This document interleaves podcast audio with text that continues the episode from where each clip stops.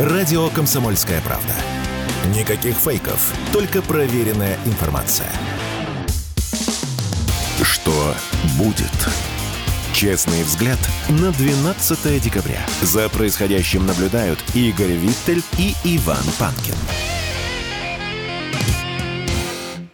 Продолжаем эфир. Приветствуем всех тех, кто к нам только что присоединился. Иван Панкин и Игорь Виттель в студии радио «Комсомольская правда». Я напоминаю, что смотреть можно в Ютьюбе, канал «Не Панкин», в Рутюбе во Вконтакте, канал группа называется «Радио «Комсомольская правда». Присоединяйтесь, пожалуйста, пишите в чатах. В середине часа с удовольствием еще будем отвечать на ваши вопросы. Микрофон во время большого перерыва будет включен. Не забывайте про телеграм-каналы.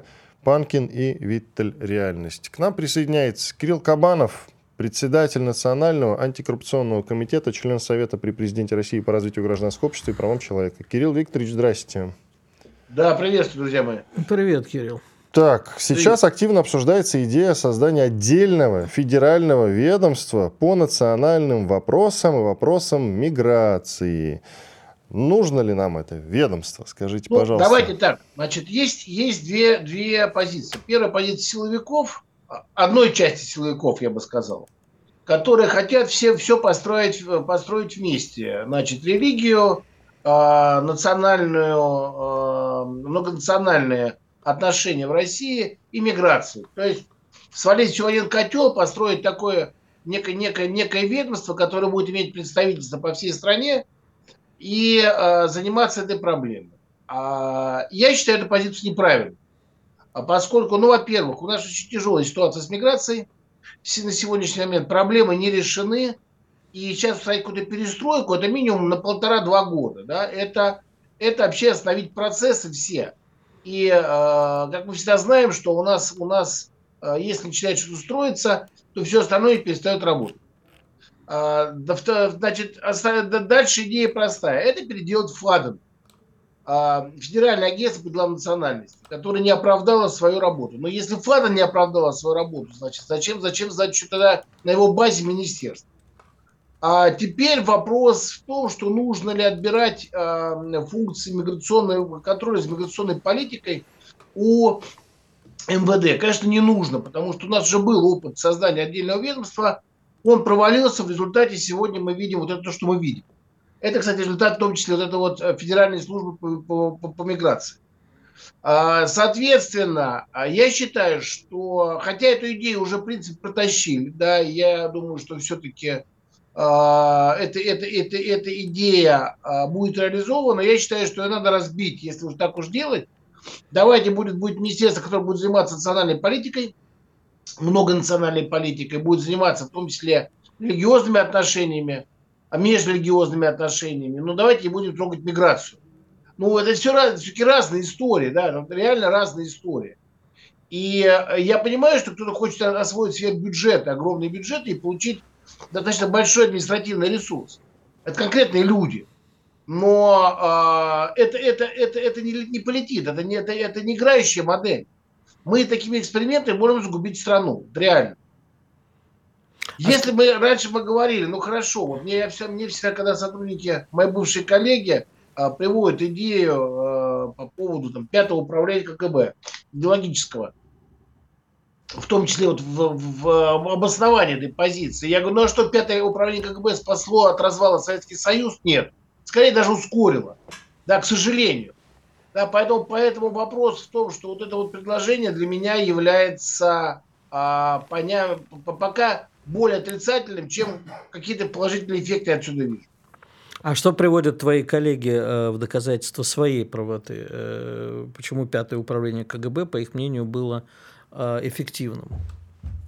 Ну, они считают, что, понимаешь, как, как, как, вот, вот а на каждой, в каждой точке, грубо говоря, есть человек ответственный а, за э, исполнения того или иного решения. И вот вопрос в том, что он следит, вот в точке, он сидит, он сидит в каком-то районе, да, в, э, ну, грубо говоря, там, Сахалин, на Сахалине, и он отвечает за конкретную историю. Сегодня, по их мнению, такого нету. Но я им говорю, слушайте, ну, ребят, ну, а как он на Сахалине как не отвечал ни за что, так, конечно, отвечать не будет. Вот это, это, это ведь понятно. А да? тут вот вопрос, Опять- э, извини, извини, я тебя перебью, а он не будет отвечать, или он будет открышевать?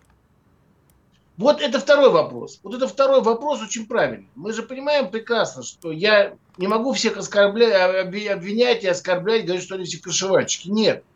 А Мы можем, понимаем- мы можем. Давайте. Нет, тоже давай огульно не будем это самое. Да, не но, будем, не но- будем говорить, но но как деле есть- работает схема, мы знаем. Да, схемы есть, вот правильно сказал. Практики, негативные практики есть, схемы есть. Очень правильно, правильная формулировка. Как всегда, великий Витте сказал правильную формулировку. Схемы есть, да. Вот, вот поэтому а, я сразу скажу, что, конечно, во-первых, тема миграция, только мы посчитали, только на одном а, сдаче экзамена по русскому языку приносит где-то порядка там, 20 миллиардов. Да, а, 2 миллиардов, прошу прощения, ошибся, да, в порядке. А вот ваша Вот. же цитата, давайте я ее процитирую. Сколько стоит коррупционная составляющая миграции? Мы посчитали, что один экзамен по русскому языку э, для мигрантов стоит в зависимости от региона от 5 тысяч до 20. Мы Но говорим в целом о взятках. 20 миллиардов, да. Мы говорим о взятках, покупках Ну, сертификатов, самый а не об официальной оплате. Мы считаем, не все, не все покупают, поэтому мы все-таки пришли к тому, что где-то порядка двух миллиардов. Только это только один экзамен. А вот посмотрите ситуацию э, в той же самой Московской области. Сколько они брали за квоты, сколько они брали с человека. Вообще, в принципе, оформление, с, так как они говорят, с одной головы а у нас получается 20 тысяч. Это вот под, под ключ делается, да? А, в принципе, как бы легальная история, но мигранты не приходят, как в таможне раньше. Приезжаешь в таможню, машина не заезжает, разгружается. Одна и та же схема, как ты говоришь, одна и та же схема. И а, люди платят просто деньги, чтобы это все прошло оперативно, быстро, а, и документы были выданы. На 20 тысяч в среднем. С коммерсанта получает за, за одну голову. Я тебя на секунду же, перебью. вот Я в свое время наблюдал э, прекрасно вот сво- своими глазами, участвовал в этом. Да? Мой товарищ э, был первым, кто завез в Россию все легально в какой-то момент, уже в середине, ближе к середине 2000-х, легально начал возить всякую электронику. И вот у него первая машина э, абсолютно официально со всеми таможенными платежами прошла, и не успела она проехать несколько километров, как останавливают на, порту, на посту ДПС, припровождают туда-то, там таможня говорит, давай деньги. Говорит, как, за что? Я же вот тут все легально завез. Он говорит, не-не, так работать все равно не будет. И я вот тогда помогал ему разобраться. Так вопрос, Да, будет вот ли, как- что сейчас будет с этими схемами? Понимаешь, а вот мы с тобой часто обсуждаем а, проблемы с миграцией. А вопрос, а собственно, зачем нам миграция? То есть, с одной стороны, это арабские, хотя меня тут стали убеждать, что курьеры сейчас зарабатывают не меньше радиоведущих вообще, а прекрасно себя И чувствуют. зачем мы тогда тут сидим с тобой? Действительно, пойдем в курьер, у тебя и Пойдем. мальчика зеленая есть. Отлично, да. А, вопрос-то, а, нам нужны как бы дешевые рабочие руки, построенные на коррупционной схеме и на положении рабов. Либо нам это нужно, например, для решения проблем а, демографии, потому что мы, русские люди, столько не рожают, и никакие запреты аборта на это не повлияют. Зачем нам вообще мигранты? Ну, смотри, значит, вот нам они с тобой точно не нужны, и Ване точно не нужны, так понимаю. Дело в том, что э, объясню. Значит, через мигрантов уходит уплата налогов. А 70% мигрантов, которые приезжают в Россию с целью, с целью а, заработка, их не видит налоговая. Ну, э, на самом деле а, мы э, теряем где-то а, порядка 500 миллион, миллиардов. Мы теряем на э, налогов мигрантов. Значит, но при этом мы, мы- платим там социалку из нашего кармана, из бюджета, образование, здравоохранение, все, вся эта история. То есть нам они не нужны. Вот посмотри, что, например, происходит, да? А вот вроде бы, вроде бы э, снег не убирается в ЖКХ, да, сейчас. То есть убирают бюджетники, ладно, скажем так, бюджетники. А вот а, дворников не видно. Так вот вопрос такой, зарплата-то им идет. Вот помнишь, как там замечательный фильм, да, вот ты думаешь, а ты видишь его, вот, а он там есть. Вот поэтому здесь ведь, ведь вопрос в том, что на них просто зарабатывают. А Э. никакой высокой производительности туда ничего нет. А вот Офицеры поводу- КГБ, оказывается, тоже любят фильм ДМБ. Да, ну конечно. Ты еще фразу помню. полководнокомандующего вспомни, но Да, только не да, в да, эфире. да, да. Да. Нет, самая Так вот, знаменитая фраза все-таки другая. Ты Какая? видишь суслика? Обязательно, нет, обязательно бахнем, но потом. Самое Да, да, да, вот это да, да. Весь мир в труху, да, весь мир в труху. Вот, так вот, вопрос, вопрос в том, что А, мы же прекрасно понимаем, что есть люди, которые э, целую философию уже подготовили. Люди, которые живут с золотыми заборами, они считают, что они живут на а, верху золотой пирамиды, и ну, по, по, по принципу э, август, августовой колонны, да, то есть они между небом и землей уже. Так вот они считают, что какая разница, кто будет работать внизу, какая челядь будет внизу. Вот они будут мигранты, русские, все, это челядь. И э, лучше, конечно, чтобы это, это были, были мигранты, которые там плодятся, размножаются. Простите меня за вот такую но это их понять. Вот. И такие руководители есть. Они есть в регионах некоторых, они есть э, в элитах. И они считают, что таким образом они решат, решат проблему. Они не понимают, что это уже было. Это было в Европе, это было в других странах. Это было в Древнем Риме.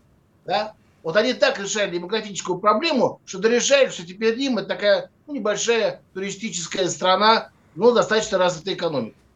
А вот вопрос в том, что мы э, на сегодняшний момент получаем э, эффект э, недообразованных э, некоторых людей, в том числе руководителей.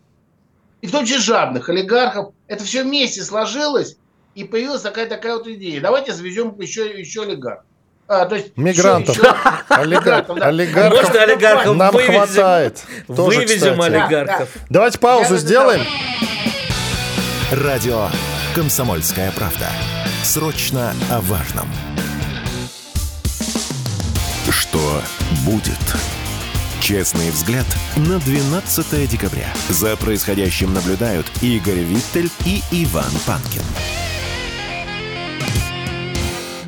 Иван Панкин, Игорь Виттель, с нами по-прежнему Кирилл Кабанов, председатель Национального антикоррупционного комитета, член Совета при президенте России по развитию гражданского общества и правам человека. Кирилл Викторович, давайте про «Русский вперед» лозунг поговорим немножко. Тут э, ну, скандал давай. Разразился. Давайте я всем расскажу. Глава Российской Федерации бокса Умар Кремлев в одном из интервью заявил, что ему претит лозунг «Русские вперед». И некоторые, конечно, пытаются его оправдать за сказанное. А высказался он по поводу конкретного боя. Значит, цитата Цитата следующая. «Я смотрел бой Папина, там кричали «русский вперед». Это вообще никогда не должно быть. Мы проведем в этом направлении разбирательство, и таких спортсменов будем жестко исключать. Насколько я понял, был бокс между, э, был поединок между Сосланом Асбаровым и Алексеем Папиным. И там действительно фанаты кричали «русские вперед». И он э, имеет в виду, что когда дерутся два россиянина, не должно быть криков «русские вперед». Вот. Ну, смотрите, на самом деле э, мы же понимаем, что такое ящик Пандоры, да, или, как, или, или проще говоря, окна Вертона. Сначала а, убрали а, в, с позиции толерантности со всех изображений, включая гербы а, Российской Федерации, на официальных сайтах стали убирать кресты. А вот это, эта история, заменяя их на ромбики и на палочки такие маленькие, да, тоненькие. Вот. Дальше, дальше появилось некое, некое, некое предложение, давайте мы запретим э, лозунг «Русские вперед». А, на самом деле, до какого-то момента этот лозунг считался лозунг э, русских националистов, мы это помним. Но э, на, сегодняшний, на сегодняшнюю историю этот лозунг, который, который э, перешел уже э, в официальные, официальные э, произведения, типа песни, да, он э, звучит на э, СВО, он звучит на официальных публичных мероприятиях. Да? И вот вопрос в том, что э, некая, некая история, которая из советского времени, кстати, пришла к нам, что все а, национальности были, кроме русских. Я считаю, что на сегодняшний момент а, ничего плохого а, в том, что люди а, кричат русские вперед, нет. Я, кстати, провел себя голосование, да, и а, 98% а, проголосовавших, это больше, чем 16 тысяч, почти 17 тысяч, они сказали, что, что ничего, русские вперед, ничего в этом лозунге плохого нет. А дело в том, что вот то, что говорил президент на встрече с СПЧ, он говорил, что необходимо сохранять культур, этнокультурный баланс. Значит, как только он нарушается, а он в России уже нарушен, о, появляется такая некая, некая история, что наши традиции кого-то начинают раздражать. Упоминание русских начинает раздражать. Хотя, в принципе, если мы возьмем Конституцию, да, и мы возьмем просто статистику, что в России русских почти 80%. И а, ведь русские не кричали, что лозунги были не против кого-то. Кричали русских вперед. Что здесь плохого? Это не Россия а, для русских лозунг. Да, да. А скажи, вот, вот я тебя... На, на... Кир, извините, я на секунду перебью. А скажи, пожалуйста, что для нас опаснее? Вот конфликты с внешними мигрантами или э, с гражданами собственной страны, но которые живут в своем собственном мире с некоторыми субъектами федерации и которые вот и возмущаются лозунгом «Россия вперед». Да, Смотри, русский, русский, русские вперед. Почему я мы не возмущаемся что... лозунгом Ахмат Сила, например? Да, да, да. Так вот, вопрос в том, что совершенно, совершенно верно сказал. И а, дело в том, что м, одно вытекает из другого. Как только огромное количество инородцев, я так называю, потому что русское слово инородец, прошу не обижаться, вот, когда инородцев, людей с другой культуры, да, а достаточно радикально настроенных, а, и в том числе русофобски настроенных, приехало в Россию, стали разжигаться вот русофобские отношения в тех регионах, о которых ты говоришь. А это связано в том числе с распространением радикального э, религиозных течений, которые больше напоминают ваххабистские, чем э, религиозные. Но дело не в этом. А дело в том, что все это вместе породило вот это вот желание, а, где достаточно агрессивно, а, типа избивая, избивая русских и снимать на камеру, ну не только русских, а имеется в виду русскоподобных, да, вот. А значит, а кто где-то, где-то это, это было в виде захвата самолета. И самое главное, что вот мы в России стали идти на поводу у этого меньшинства. Вот что страшно.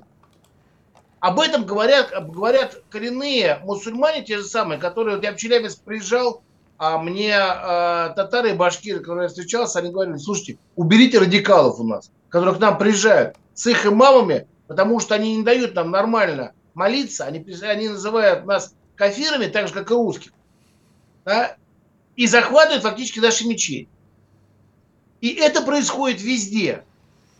К сожалению, вот э, люди, которые, которые э, за это отвечают, за эту политику, они сначала думают, как э, соблюсти экономические интересы олигархов, а дальше, возможно, пытаться разрулить ситуацию, которая получается конфликтная внизу. Но такого не бывает. И президент сказал, экономика, экономика. Но интересы коренных, коренных граждан стоять во главе угла. Он об этом говорит много раз все кивают, все не продолжают, продолжают делать экономику. Потому что, ну, понятно, по Карлу Марсу, что бизнес готов пойти, то есть капитал, на любые преступления за 300% прибыли. Спасибо большое. Ничего не меняется. Спасибо. Спасибо. Кирилл Кабанов, председатель Национального антикоррупционного комитета, член Совета при президенте России по развитию гражданского общества и правам человека. Что будет? А давайте послушаем замечательный комментарий Дмитрия Быкова, известного иноагента. писателя. Ну, иноагента, конечно, да. Как славно, что ты напоминаешь мне об этом. Ну, вдруг ты забудешь сказать. Не исключено. Теперь раньше было писателя и иноагента, теперь иноагента и писателя. Главное иноагента сказать. Все остальное ерунда, да, на самом деле.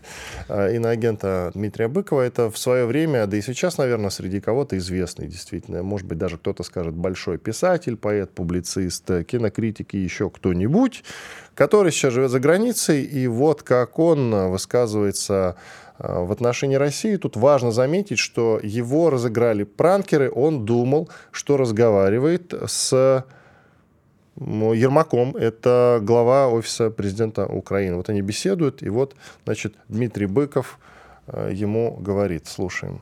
Я жду не дождусь того дня, когда Мариуполь будет взят. Я очень внимательно слежу за этим направлением. Конечно, когда убивают русских, мне обидно, но претензий к вам у меня нет, как у меня нет претензий к Израилю насчет газа. Я надеюсь, вы этот разговор на российское телевидение же не отдадите в любом случае. Мне, когда я в прошлом году приезжал, а, меня познакомили с одним грушником, и он сказал, если бы мы вас травили, мы бы сейчас с вами не разговаривали. Да, да, да, да. Вы имеете в виду ГУР? Да, ГУР. Ну, я, в общем, очень горд, что я хоть чем-то могу для вас быть полезен. Если бы у вас издали книжку, мы бы весь гонорар пустили бы на дроны. Чтобы... Я был бы очень счастлив. Спасибо вам сердечно. Спасибо вам. Спасибо вам.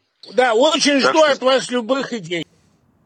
Дмитрий Быков, иноагент, писатель, и поэт.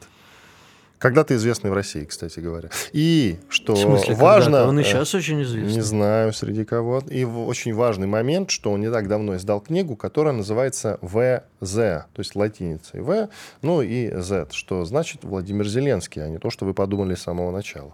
Вот, такую книжицу. И если бы на Украине ее издали, то денежки задонатились бы в ВСУ. Он только что об этом сказал. Ну, по сути, измена родине. Ну, послушай, э, у меня на самом деле э, будет моя большая боль, потому что к писателю я к нему отношусь не очень хорошо, как к публицисту он действительно, безусловно, силен. Но Дмитрий Львович Быков когда-то был гениальным поэтом. И вот то, что он превратился в дешевого частушечника, еще до того, как он стал, как ты говоришь, предателем Родины. Секундочку, ты с этим не согласен? Я- я Как согласен. ты говоришь?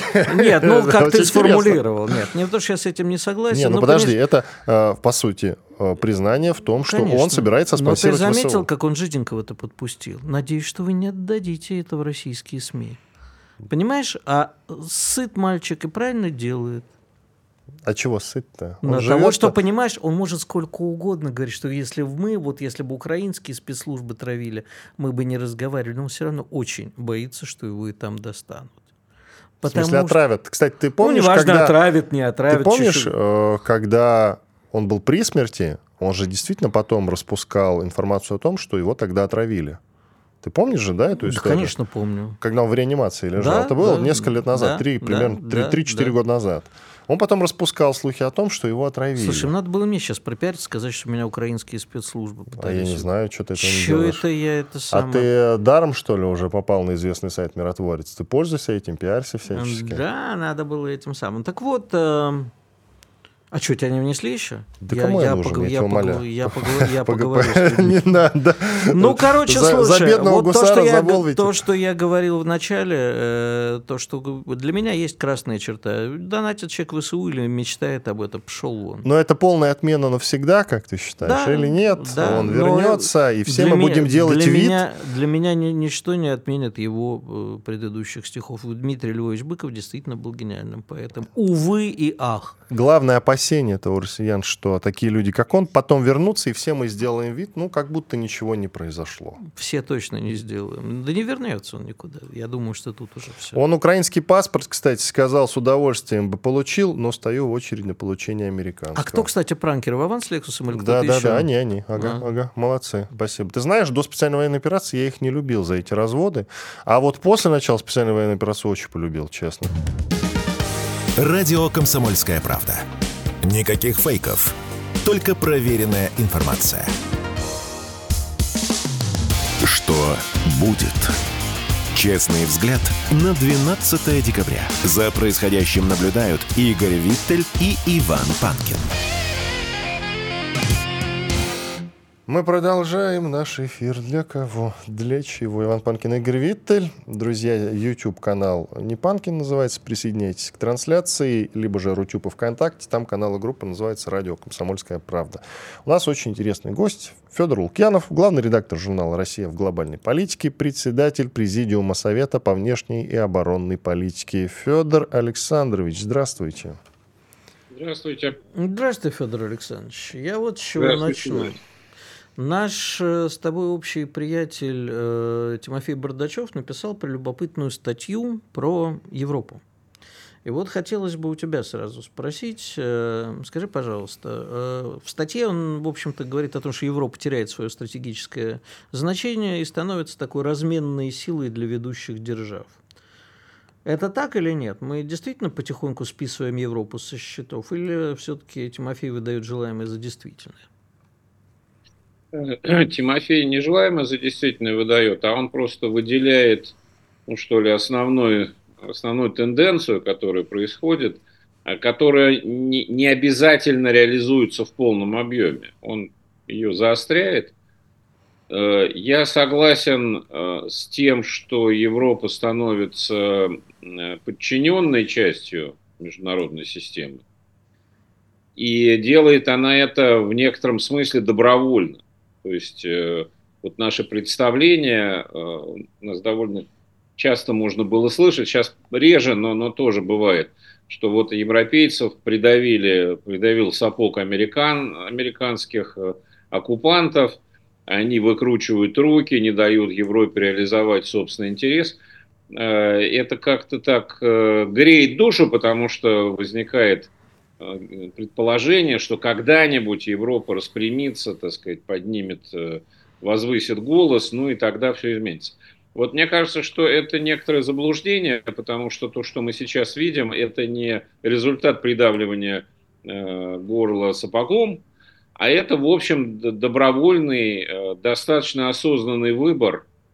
Правильный он или нет, это другой вопрос. Но это выбор э, европейского э, политического класса пользу того, чтобы спихнуть в себя ответственность и положиться на волю волн, а точнее на волю Э, политики Соединенных Штатов, и они э, это, это сделали сами, и, в общем, пока не собираются от этого отказываться, если сами американцы их не отпихнут, что может случиться в случае там, политических изменений в Вашингтоне. А почему именно Соединенных Штатов? Ведь э, огромный интерес проявляет и Китай, и делает многое для того, чтобы Европа стала его, скажем так, сателлитом. А, в общем-то, поднимающая голову Индия, опять-таки, неравнодушна к Европе, и Европа Индии нужна для реализации многих своих проектов, потому что нужны всякие технологии, много чего нужно, а Европа более сговорчива, чем американцы. В конце концов, ну то есть не в конце концов, а в первую очередь, есть мы, у которых у нас тоже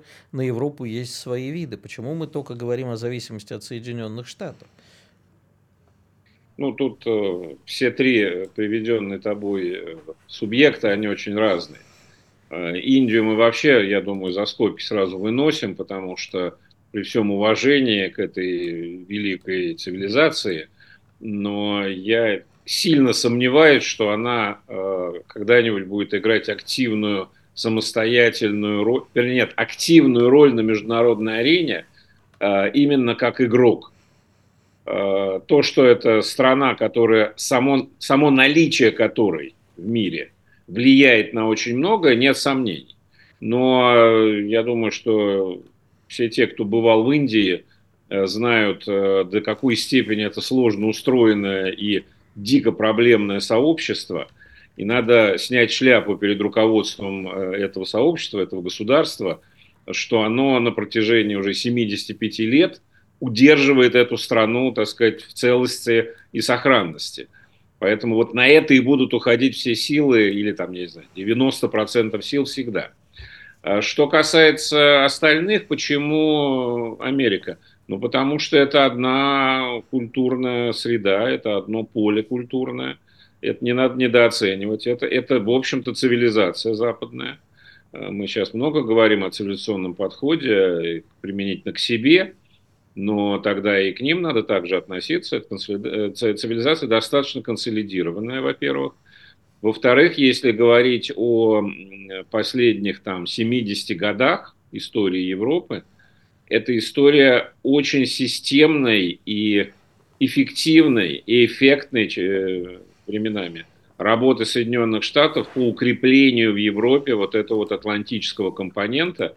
И эта работа увенчалась успехом. Смотри предыдущий пункт, почему Европа так охотно бросилась в объятия США. А, это не значит, что там никогда ничего не изменится, естественно.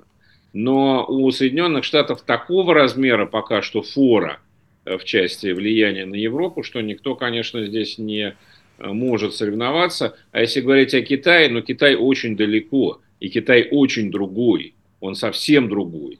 Поэтому тут, тут иного характера отношений. Ну, во-первых, Китаю интересна Европа как рынок сбыта, и все логистические истории, которые были последнее время а, сделаны Китаем, они шли вот на этот один шелковый пояс, один путь, все, э, все в ту сторону. Да, и э, вокруг этого было очень много интересных историй, в том числе и через Мьянму. Почему в Мьянме переворот произошел? Да? Ну, потому что э, очередная логистическая история. Но дело не в этом. А почему ты думаешь, что Америка не устала так же, как э, у нее все силы сейчас уходят во многом, а, как и у Индии, на внутреннее сдерживание и на те проблемы, которые уже существуют? И в какой-то момент э, Европа может стать для Америки абьюзом таким. Не абьюзом, Абьюз? а, а- да, извините, прокололся американский шпион, а, а абузой, да. Мне кажется, это очень хорошее. Абьюз и абуза – это такая тонкая, но Хорошо очень оговорился, да. хорошая грань. А значит, э, ну, знаешь, э, если бы Америка прям вот реально устала, мы бы сейчас не имели то, что мы имеем э, совсем недалеко от нас. Но она все-таки Америка- устает или нет, как вы считаете? Она устает, безусловно, и если бы она не уставала, то мы не имели бы той, той дискуссии, Парадокс. Зеленский помчался в Вашингтон сейчас. Но тут все-таки надо ну, в контекст все помещать. Э, Я не исключаю, что Соединенные Штаты, да, в перспективе, не вот не завтрашнего дня совсем, будут э, брать курс на иную политику, которая ни в коем случае не будет изоляционизмом, потому что изоляционизма классического, как на самом деле в Америке было принято на протяжении большей части ее истории, сейчас не может быть из-за экономической взаимосвязанности мира. Вот это вот исключено.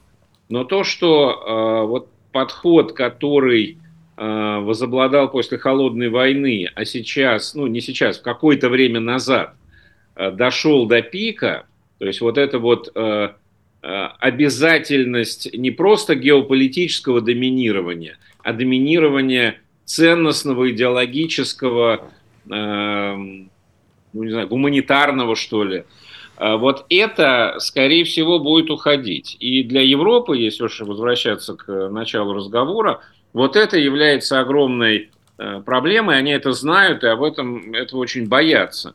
Что если они все, простите, яйца сложили вот в эту одну корзину, а корзина вдруг, значит, встряхнулась и их выкинул?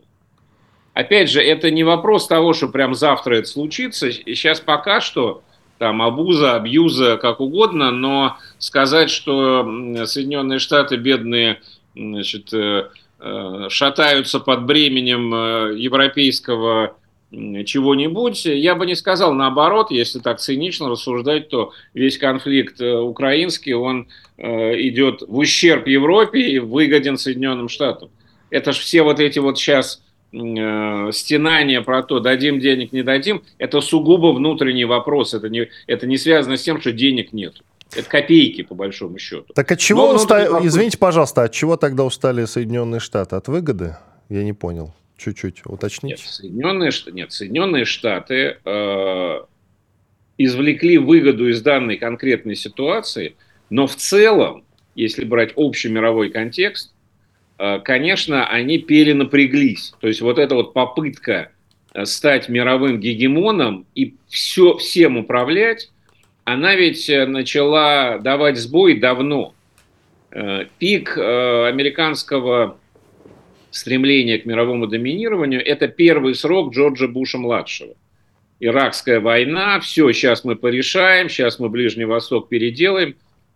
Уже второй срок, после того, как выяснилось, в какую, значит, болото кровавое превратилась победа так называемая в Ираке, вот это началось медленное переосмысление, а так ли оно нам надо вот буквально везде быть это медленный процесс, ну, по историческим меркам быстрый, а в принципе по, по, по меркам нашей жизни довольно медленный. Но если мы посмотрим всех президентов Соединенных Штатов, начиная с второго срока Буша, вот тогда был знаковый момент, когда уволили э, с поста Минобороны Дональда Рамсфельда, небезызвестного, он был вот главный такой закоперщик того, что мы всех э, растопчем.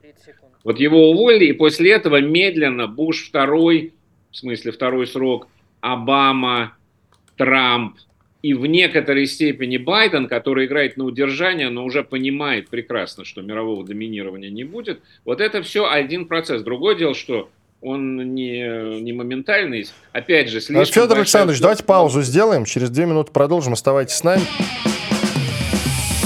Громкий сезон на радио «Комсомольская правда». Громкие премьеры, громкие гости, громкие темы. Что будет? Честный взгляд на 12 декабря. За происходящим наблюдают Игорь Виттель и Иван Панкин. И Федор Лукьянов, главный редактор журнала «Россия в глобальной политике», председатель Президиума Совета по внешней и оборонной политике. Федор Александрович, продолжая нашу беседу, все-таки про Европу с другого конца зайду.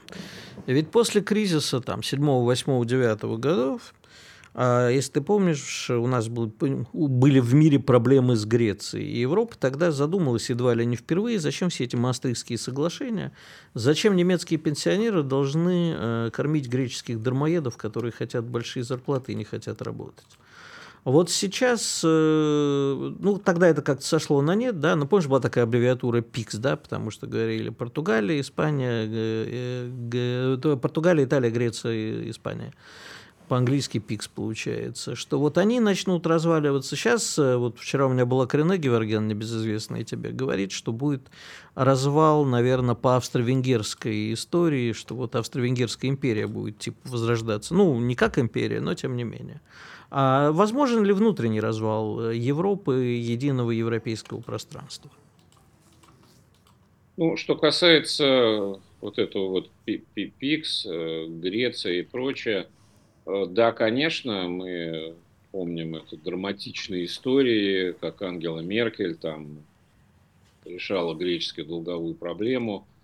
Э, ярчайший эм, представитель левого движения э, Ципрос. Янис Варуфакис, Варуфакис ну, Ципрос да. премьеры, Варуфакис такой харизматичный экономист, который пришел, я сейчас все сделаю, а потом ушел, сказал, не получилось, извините. Вот. А Дело в том, что как раз об этом-то мы сейчас уже не слышим. В том и дело, что, ну, что случилось с Грецией. Если уж совсем упростить, Грецию, так сказать, колонизировали. Грецию загнали в стойло без всяких разговоров. Ей определили, как, как жить, и она это дело приняла. Ну и все. Слушай, погоди, но ведь когда лошадь загоняют в стойло, или там осла, не знаю, а это потому, что тебе нужна лошадь или осел. Их можно использовать. А в какой-то момент Европа задумалась, собственно, а зачем? Как рынок сбыта, ну, так себе история. Как э, общеевропейские идеи, ну, тоже так себе история. А зачем э, Греция в стойле и другие страны в стойле, когда, в общем, практического применения это им все меньше и меньше? Ну, почему же меньше и меньше-то? Как раз вот сейчас, мне кажется, в этой новой ситуации э, все больше и больше – Греция, между прочим, которая действительно 15, 15 лет назад казалась э, такой вот этой абьюзой, значит, ужасно. Я чувствую, ты мне долго будешь это припоминать. Нет, ну, прекрасное, потому что прекрасное слово, я буду использовать, конечно. Только а, со ссылочкой на авторов. А, вот теперь уже он не стесняется, смотрите-ка. А, так вот, э, сейчас мы что видим? Греция превращается в вполне в себе стратегический такой э, пункт, американский, но учитывая, что э, военно-политическое различие между Европой и Америкой отсутствует, то это общая такая стратегия, общий стратегический актив. Острова, красоты, место жизни немецких пенсионеров и прочее, прочее, чем это мешает-то? Вообще, э, мне кажется, что мы э, недооценивали вот эту вот хитрость системы европейской интеграции. То есть то, что проблемы возникают постоянно, да, конечно, возникают и будут, но это довольно мощная система была, по крайней мере. Другое дело, что почему сейчас качественно иная ситуация, не такая, как была вот во время, допустим, тех же долговых кризисов, э, связано это прежде всего с эм, изменением отношений с Россией. вот э, господин Барель, которого мы теперь очень любим, и который, э, кто бы его помнил вообще, если бы не украинский кризис. Теперь он, можно сказать, писал свою фамилию в учебнике истории, потому что все время что-то говорит. Так вот, он же в прошлом году очень емко э, все выразил, выступая перед дипкорпусом Европейского Союза. Он сказал, что наше благосостояние и процветание Европы основывалось на двух столпах. Дешевая энергия из России и дешевая рабочая сила в Китае. Еще, дешевая, это... еще третья часть дешевые деньги из Америки которых тоже ну, Этого нет. он не сказал, потому что, видимо, Америку трогать нельзя. Но вот эти вот, вот эти два две составные части, они кончились. Причем, так сказать, по, собственно, ну, в Китае там сложнее, там просто меняется экономическая модель, а вот от России отказались своими руками э, и добровольно. И вот теперь действительно возникает вопрос об основах этого экономического развития, э, тем более в новых условиях, когда Европа, ну, скажем так, в остро конкурентной среде находится.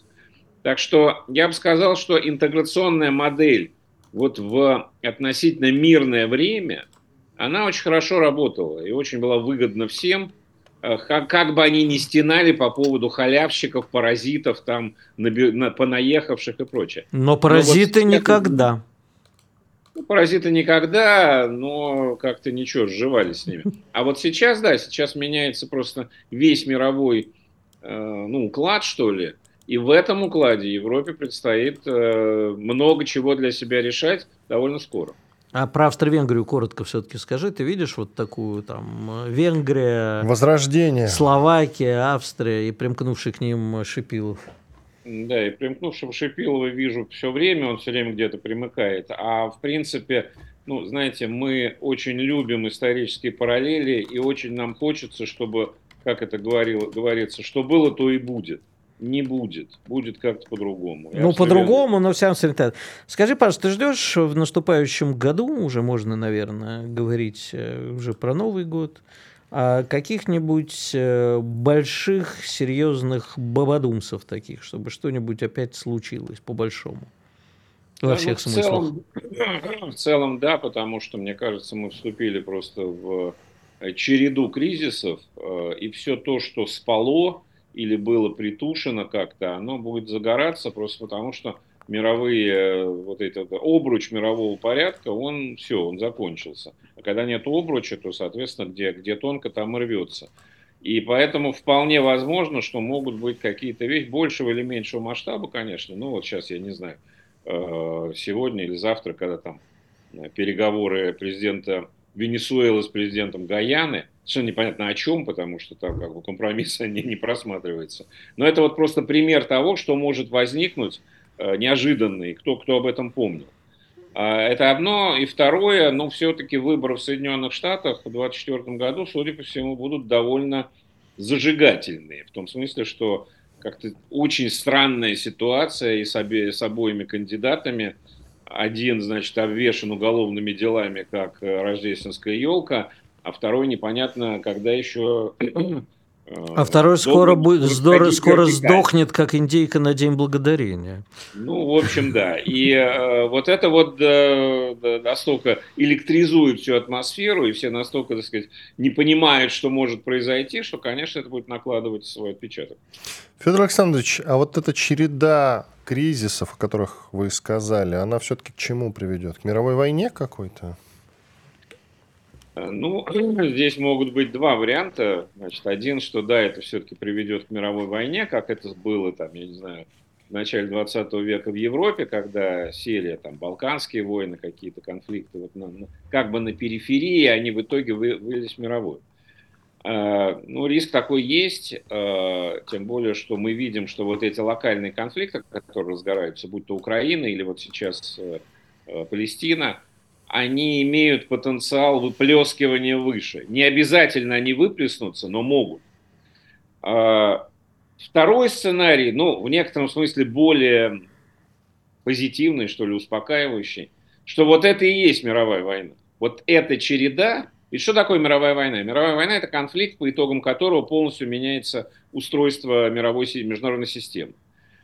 Вот в силу наличия ядерного оружия, ну, пока, по крайней мере, мы исходим из того, что это сдерживает от, э, собственно, мировой войны по типу 20 века. Фронтальное столкновение крупнейших стран. У нас... Но тогда да, извини, продолжай. Да, просто тогда это все выливается вот в эту череду, по итогам которой возникает эта новая какое-то вот новая конфигурация. Очень короткие вопросы, если можно короткий ответ, времени мало. А большинство любителей теории заговора, с которым я в последнее время общался, говорят, что и Венесуэла с Гаяной, и Палестина – это все англичанка гадит Америке. Ты как более э, человек, не склонный к теориям заговора, с, как ты относишься к, к подобным теориям? англичанка Америки гадить, э, с какой бы стати ей это делать, во-первых. Во-вторых... Ну, потому что Америка теряет свою... Это как они Но конкуренция за Европу все-таки А- существует. Америка теряет свою роль гегемона, а англичане хотят э, Перехватить вновь перехватить. Да. Э, Вы простите, э, это я обращаюсь к сторонникам теории заговора, вы простите эм, британских премьеров последних пять видели? Там вообще Джонсона грозятся. Вот сегодня Телеграф Вернулся. Вот, писал. вот да. Джонсона, да, да. Можно ли раз еще раз попробовать? Может, второй раз получше. Не те люди несут э, бремя белых ну, сыновей. ну, ну, Вот я тоже с тобой согласен. Хорошо, спасибо большое. Да, надеюсь, мы не были для тебя сегодня абьюзой. Федор Лукьянов, главный редактор журнала «Россия в глобальной политике», председатель Президиума Совета по внешней и оборонной политике. Иван Панкин и Игорь Виттель были здесь, остались довольны. Все будет хорошо, все как обычно. Я проговариваю в конце эфира. Есть у тебя какая-нибудь фраза с таким пожеланием? Да, я очень хочу, чтобы как-то до Чтобы Нового лето не кончалось. Чтобы до Нового года мы дожили все-таки более спокойной атмосфере, уже А не после ждали Нового хотя бы в года этом что, году. хоть А потоп? по- хоть потоп. Ты же знаешь, после 10 числа в России все что угодно. До завтра, друзья. Радио «Комсомольская правда». Мы быстрее телеграм-каналов.